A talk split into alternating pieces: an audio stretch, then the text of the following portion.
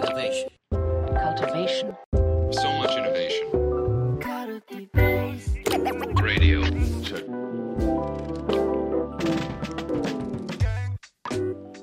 皆さんこんにちは、あきです。皆さんこんにちは小田です。はい、今回のデザインラジオは、えーゲストにイミグリ CCO の小沢さんに来ていただいています。はい、小沢さんよろしくお願いいたします。よろしくお願いいたします。耳ぐりの小沢と申します。えっ、と今 CCO という方が、えー動いてるんですけれども、CCO の C 真ん中の C ですね。これはあのカルティベーティングっていうことで、あの組織の耕しをしていくっていうところが私のメインの任務になっております。はい、お願いいたします。お願いいたします。で、あの、まあ小沢さんも今、その CCO という、えー肩書きで耳ぐりでは活動されているんですけれども、もともとデザイナーだったというところもありますので、なんかそのもともとこうデザイナーとして、まあ、デザインの仕事をされてたっていうところから、なんか今取り組んでいる活動になんかどうつながってきたのかなみたいなところをちょっと今回いろいろお話伺っていけたらいいなと思っています。はい。で、えっと、そうですね。まあ、その、この、まあ、デザインラジオとして、私と小田さんでいろいろデザインの話をしてきて、で、今回、その、まあ、小沢さんも加わって3人でこのデザイナー、一応、もともとデザイナーだった3人というところで、いろいろお話をしていきたいんですけれども、まあ、あの、小沢さんが、その、もともとそうですね、まあ、最初デザインっていうところにどういうところからこう関心を持って取り組まれたのかなっていうところからちょっとお話を伺いたいなと思うんですけれども、このあたりは、まず、そうですね。えー、どういうところに関心を持ったのかっていうところから伺ってもいいですか？そうですね。あのデザインっていう形でちゃんとやり始めたのは大学時代からなんですけども、えー、と大学でデザイン勉強しようかなって思ったきっかけとしてはあの子どもの頃から結構美術館とか自社仏閣とか行くのが多くてですねその中であの結構美術館の建築に興味を持ったっていうのがあってその美術館の建築でこうあのまずこうかなり大きな建物でこう人が集う場所でありでその自然の中の景観とバランスが取れていたりとか非常に面白い構造になっていたりっていうのがあってかつこういろんな流れこう人の流れがこうぶつからないようにとかスムーズに見られるようにとか心地よく見られるように工夫がしてあったりとかっていうその美術館美術館建築の面白さっていうところからあのデザインとかっていうとこに興味を持ったっていうのが入りですね。ありがとうございます。いやでも確かに美術館って、まあ皆さんも結構行かれる機会はあると思うんですけど、なんかそこに対してそういう見方をするっていうところが結構今お話聞いてて面白いなっていうふうにも思いましたね。確かになんかうん、美術館行って建築のところに目を向けるのって割と20代半ばぐらいになってくるのかなっていうイメージも確かになくも確かにないそうですよね。単純に作品とかじゃなくてってことそうですよね。うんうんうんうんうんその場自体にちょっと関心、こう目線を持ってるっていうところが、なかなかそういう観点で見ないなっていうふうに思いそうました。ですよね。なんかあの私出身が愛知県なんですけど、はいはい愛知県でも複数のこう美術館やっぱりあって、うんなんかそこの美術館美術館でこう何を大事にしているのかみたいな場作りとかあとはその景観がどうなっているからこういう形になってるんだなとかなんかそこにどう調和を図ろうとしているのかなみたいな差がこう見えてきたりとかあとはしょっちゅう同じとこに行くと展示が変わわるとなんか同じ構造なのに雰囲気が変わって見えるみたいなところで。なんか複数行く比較と一箇所に何回も行くことでその展示物が変わる中で感じる差とかでなんか割と中学生高校生ぐらいのうちからなんかあれって思ってたっていうのはありますね。なんかその結構ちょっとなんですかね場を俯瞰的に見てる感じの全体感をこう捉えようとしてる感じを少し感じたりもしましたね。確かに確かに。唐突にそうそういうことかって思っちゃったのはなんかやっぱりデザイナーって何かしらそのリソースというかいろんなものに触れてそのうん自分なりのデザイン感を作っていくと思うんですけど、なんか共通してるのは割とち違いを見に行くこというか、うんうんうんなんかそこにある違いに関心を持ち始めるとどんどん深掘りしていくっていうのは確かに確かに。結構共通してありそうだなっていうのはなんかうんうんパッと思いましてる。うんまさにそうですね。さっきの複数の美術館の相対的な違いと、一つの美術館の中で作品が変わることでの違いっていうのを、そうですね、に気づいたところだったのかもしれないですね。なんか面白さを見出したのが。うん。そこからは実際はなんかこうどういうふうに、まあ、デザインキャリアをどう作っていったのかって話は、うんうんうん。あやとりってねもう一個別のラジオがあって多分そのリンクも貼ってくれてると 思うんですけどそっちをねあのご覧いただけると詳しく聞けるかなと思いつつなんかこう簡潔に言うとなんかどんなキャリアでこうここまで来たのかっていうところ。そうですね。えっと、今さっきのその比較的美術館構造の部分とかっていうのに興味を持ったっていうのもあって、その構造と衣装が割とあのバランスよく学べる大学を選んで、で、さっきの美術館っていうのがあったので、最初は建築から入ったんですけど、そこから次第にあの衣装の部分にも興味を持つようになって、で、えっと、端的に言うの難しいですね。まずあの入りはグラフィックデザイナーなんですけど、そこからだんだんもうちょっとこう、あの直接的に経済活動に結びつくものがいいなとか、やっぱり構造のところとか情報構造気になると、ウェブの領域に足を踏み込んでいって、で並行してあの組織づくりとか経営の中でのデザインっていうところに意識が向いていったっていう感じですね。ちょっとなんか途中から滝さんに似ているというか。そうですね。あの私の場合合はもともとその、まあ、情報の構造っていうところにこう関心を持ってこうデザインに入っていったっていうところがあったので、はいはいはいはい。あなんか構造は構造でもそのやっぱり、まあ、情報ももちろん構造あるけどその建築にももちろん構造があってとか、まあ、いろんな物事をまあ構造的に捉えるってことは確かにできますよねっていうところは、うんうんうん。うん思いました。うん。うんうんうん。そうですね。なんか、なぜ構造に惹かれたんだろうっていうのは、そもそも美術館のところで、でそこがが情報になってて、情報から組織に移っていったっていう流れですね、私の場合は。うん実際そのまあ今日のまあちょっと一つのテーマにもなるかなと思うんですけどそういうところから今この組織っていうところでまああのカルチベーティングオフィサーって聞いたことないと思うんですけど実はあの安西がねあの最初やってたっていうですよね。裏話もあるんですけど。そうですねなんですよね。初代じゃなかったっていう。初代じゃなかったっていうのはあるんですけど、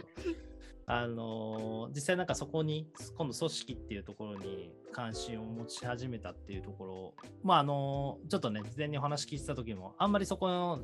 そのいわゆるプレイヤーからこう組織に目線が向いていくところで葛藤はなかったっていうことはなんかちょっとさっきあのお伺いしてたんですけど実際なんかそのあたりは自分の中でどういうこう感覚でこう自分の変遷を捉えてらっしゃったんですかね？うん、そうですね。なんか、ま、さっきの本当に美術館の話がそのまま組織になっていると思うんですけど、うん。なんかその中で働く人がこうどういう動線で動けばこう気持ちよく働けるのかとか、その中でどういう情報構造になっていたらこう人の流通ですよね。情報の流通がうまくいっていればいいのかとかっていうところをあの考えるのにこう美術館の場のイメージがあったのでなんかそのデザインっていうのがその総合芸術芸術じゃないですね総合的なものだというふうに意識を持っていたのでなんかそこから自分がその、でえー、とキャリアの変遷の中でだんだんそのなんて言うんでしょうもともと持っていたイメージに近づいていっているっていう感じでそのデザインの領域が広がっていったからそこに自分をフィットさせていったっていう感覚はあんまり持ってないんですよね。うん。なんかこのあたりはやっぱりその滝さんがリフレクションっていうことを通じて組織っていうところに、まあ滝さんもかなりデザイナーの中ではね、だいぶまあここ変わったポジションの人しかいないと思うんですけど、そうですね確かに。うんあの滝さんもね、そういう意味ではリフレクションからこう組織っていうところに興味が向いてるっていう意味では感覚は近いのかなって気がするうんんですけど、そうですね。どうですか？その。いやでもやっぱりその、まあ、デザインっていうと一般的にはそのやっぱ、まあ、見た目のなんですか、ねまあ、グラフィックとかのデザインっていう風な捉え方がどうしても一般的には大きいですけどなんか私の場合もあんまりそこにとらわれていなかったっていうところもあって、まあ、もちろん見た目ものデザインもあるんだけどなんかやっぱりそれだけじゃなくてなんかなんですかねやっぱり人のこういなんですかね生活とか営みの中で、まあ、デザインってもう少し広い意味で捉えられるんじゃないかなっていうふうには思っていたしなんですかね。なので、まあ、最終的には何かアウトプットとして作るものはあるにしてもその作る過程で関わるものって本当に幅広くて、なんかそこのそのじゃあ人の生活がどうなるかどういうものがあったら人の生活がより豊かになるのかみたいなことを考えるとそれこそまあ情報の、まあ、さっき言ってた野沢さん言ってた情報の流れとか流通みたいなところとか、まあ、人がその中でどう動くのかみたいなところもやっぱり関わってくるので、なんか最終的に何かデザインしようと思ってやっぱりいろんなこと考えなきゃいけないよねっていう意味で、うん。私も割となんかそこにデザイナーとして考える関わるのここまでみたいな制限はあんまり考えずにやってきたっていうところはあって、なんかそのあたりの考え方小沢さんとも少し近いのかなっていうふうにお話伺ってて思いましたね。うんなんか言われてみると、その、あれですよね、デザインの領域を広げてる範囲がより広いというか、まあ、そもそも広かったっていうか、デザイン感なのかもしれないですけど、うんはいはいそういう人ってちょっと建築上がりの人が多い感覚あがー。少しあるかもしれないなと思っていて、うんうん。まあ皆さんもいろんなデザイナーの方思い浮かぶと思うんですけど、やっぱりなんかあの、例えばプロダクト出身の人だと、結構とは言っても軸はプロダクトにうんこう収束はしていくんですよね。あんま組織の話とかしてる印象はないんだけど、建築の話してる人の方が割と、まあ、コミュニティとかそういうところに行くからかもしれないですし、やっぱりなんかこう、IT とかそういうその UX っていうところに割と早くから触れてきた人が多いところの企業の方が組織デザイン組織っていうところに関心が今向きやすくなってるっていうのは関連があるのかなっていうのはなんか聞きながら感じてたというか、そうなんですどうですかね。そのあたり。なんか滝さんのさっきの言葉で営みっていうワードがあったと思うんですけどなんか建築物ってやっぱりそこに人の営みがあるっていうのがまず大前提にあると思うのでなんかそことやっぱり関わりがあるんじゃないかなっていう気はしますね。そうですね。いやでもなんか、その私も、まあ、情報のデザインっていうところから入ってるんですけどでもその情報のデザインっていうのを学んでいく間にやっぱりその、まあ、情報デザインももともとその,、えーそのこう情報の構造の捉え方とかは建築で言われてたそのアーキテアーキテクチャのところから結構あのそこを元にして、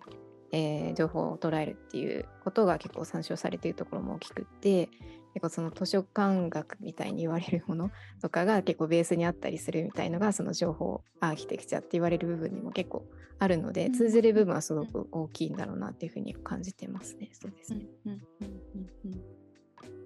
なんかそっち側の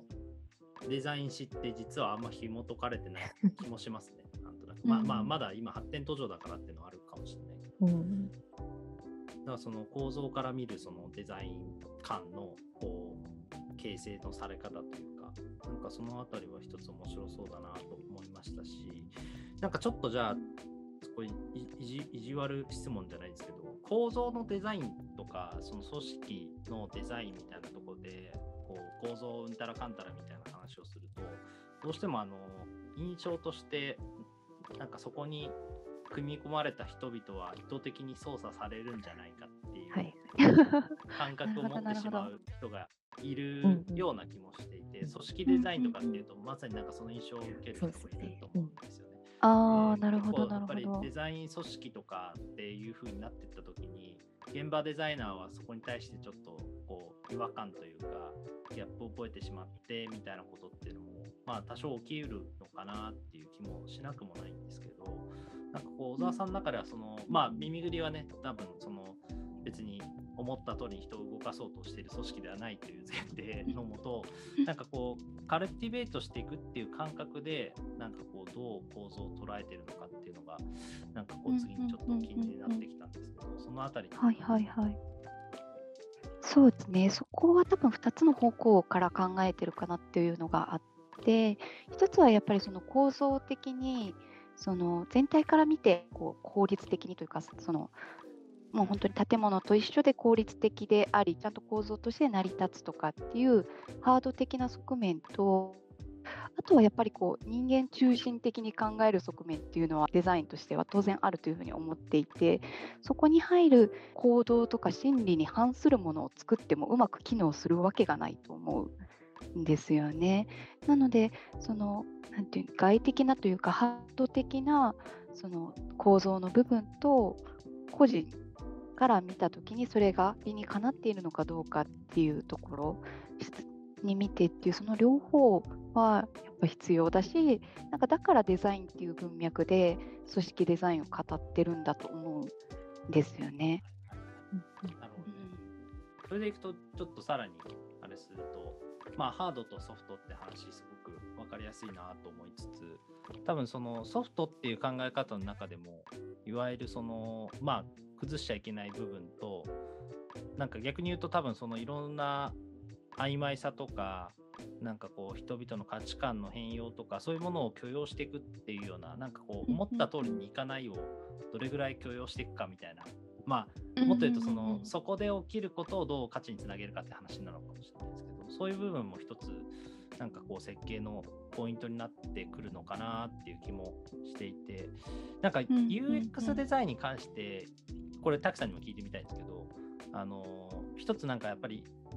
こうなんつうのカスタマージャーニー通りに行動させるみたいな感覚を抱いちゃってる人っていなくはないと思ってるんですよね。なんかそのあたりの捉え方ってどういう風になるとなんかもうちょっとこうよ本本当の意味で人間中心というかうんその曖昧さとかその矛盾葛藤みたいなものをこう許容できるような構造のあり方になっていくのかっていう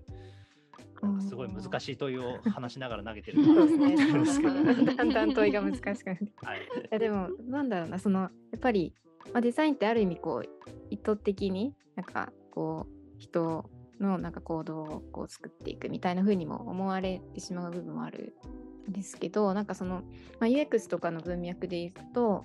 なんだろうなその、まあ、カスタマージャーニーでそうそのまあ人の行動はこうあるべきだみたいな作るみたいな風にも 見られてしまうとこあるかもしれないんですけどでもなんか私の中でなんかああいうそのツールの使い方ってなんかこうこう、まあ、デザイナーとかその作り手側がなんかその一図した何かを作ろうっていう使い方っていうよりかはなんかその人人々のそのそれこそ今のその営みがどうなっているんだろうかっていうのを捉えるために使うツールみたいな観点が私は強くて。なんで、まあ、い人々の営みこうだよねとかこうあるといいんじゃないかなっていうのを一旦仮説的に作ってみるみたいなイメージが強いのでなんかこうあるべきだとかこうししなければならないみたいななんかそういう捉え方になっちゃうとやっぱちょっとなんか違うのかな。っていう感じはしていて、まあ、使い方とか考え方次第なのかなとは思っていて。そうですね。うん。確かに。カスタマージャーニー、その2つの捉え方ありますようんうね。ん。なんか理想としてこうなるべきだっていうものをうん描くものっていうふうに捉える考え方と、実際人はこうなっているよねっていうのを、あの把握するためのものうんうん。とかそう書いてみるとですよね。あそうですね。なのでうん。書いてみると本当にそうこれでいいんだっけとかなんかここがまだちゃんと捉えきれてないんじゃないかなみたいなところが見えてくるのが、なんかいい使い方なんじゃないかなっていう気はしています。そうそうそうそう。なんで、そうですね。だからハード面からこう言っていくはずだっていうのが、そんなうまくいくはずがないんじゃないかっていうのを見つける行動といううんか。そうですね。なんかそのあたりは滝さんが リフレクションを専門としてるっていうところがまさにって感じはするんですけどなんかこの設計のためのツールというよりかはまあ設計のためのツールではあるんだけどなんかその観察とリフレクションのためのツールっていう感覚なのかなっていうのはなんかやっぱ聞きながら感じてたんですけど、なんかそのあたりは、その小田さんの中でこう組織っていう目線にこう入っていった時には、なんか似たような感覚ってあるのかないのかとか、はいはいはい。そのあたりどうですか？そうですね。その日々の現場でのこうワンワンだったり、ミーティングだったりとかで、こう皆さんのあの一人一人の温度というかをこう観察してるのって結局そういうことなんじゃないかなっていうふうに思うんですよね。なんで日々その実際はどう捉えているんだろうかとかどう感じてるんだろうかっていうのを把握しつつそれとそのこういう構造が良さそうだなっていう両方をなんかすり合わせているような感覚はありますね。うんうんうんうん確かに。だから、その、確かめようとしちゃダメなんでしょうね。なんかこう、設計した通りにうまくいってるかみたいな感じで、そのうん組織の構造を設計して確かめるっていう感覚っていうよりかは、なんかこう設計してみた構造によってどんな変化が生まれているかとか、どういう予想外なことが起きているかっていうのを観察して、まあ面白がるっていうか、うんなんかそういうスんタンスなんですかね。そうですね。だからなんか方向性として先にその構想設計があるっていうわけではなくて日々のその日常の観察があるからその構造はどうあるのがいいんだろうっていう考えるっていうのがあるので常にそこって往復運動をしてるんだろうなって思いますうんね。確かにね。なるほどね。うんなんかこの話ってちょっとプロトタイピング的な話にも通じるなっていう気がしていて、プロトタイピングで何か検証しようみたいな時もなんか理想として考えたものが合ってたかを確認するんじゃなくて、まあ、実際今どうなってるんだろうかとかもっとどういう形がいいんだろうかっていうのをもう本当に観察してより良い形をこう常にこう行き来しながら探っていくみたいな,、うんうんうん。なんかそういう捉え方なんだろうなっていうそうです話ね伺ってて思いました。うん、なんか組織っていう単位でそんなしょっちゅうプロトタイピングされたら困るっていうのはあるかもしれないんですけど でも実際こうなんか短期疾患じゃないと思うんですよね企業とかってある程度の年数単位でそういうプロトタイピングってやっていくものだと思っているんですよね。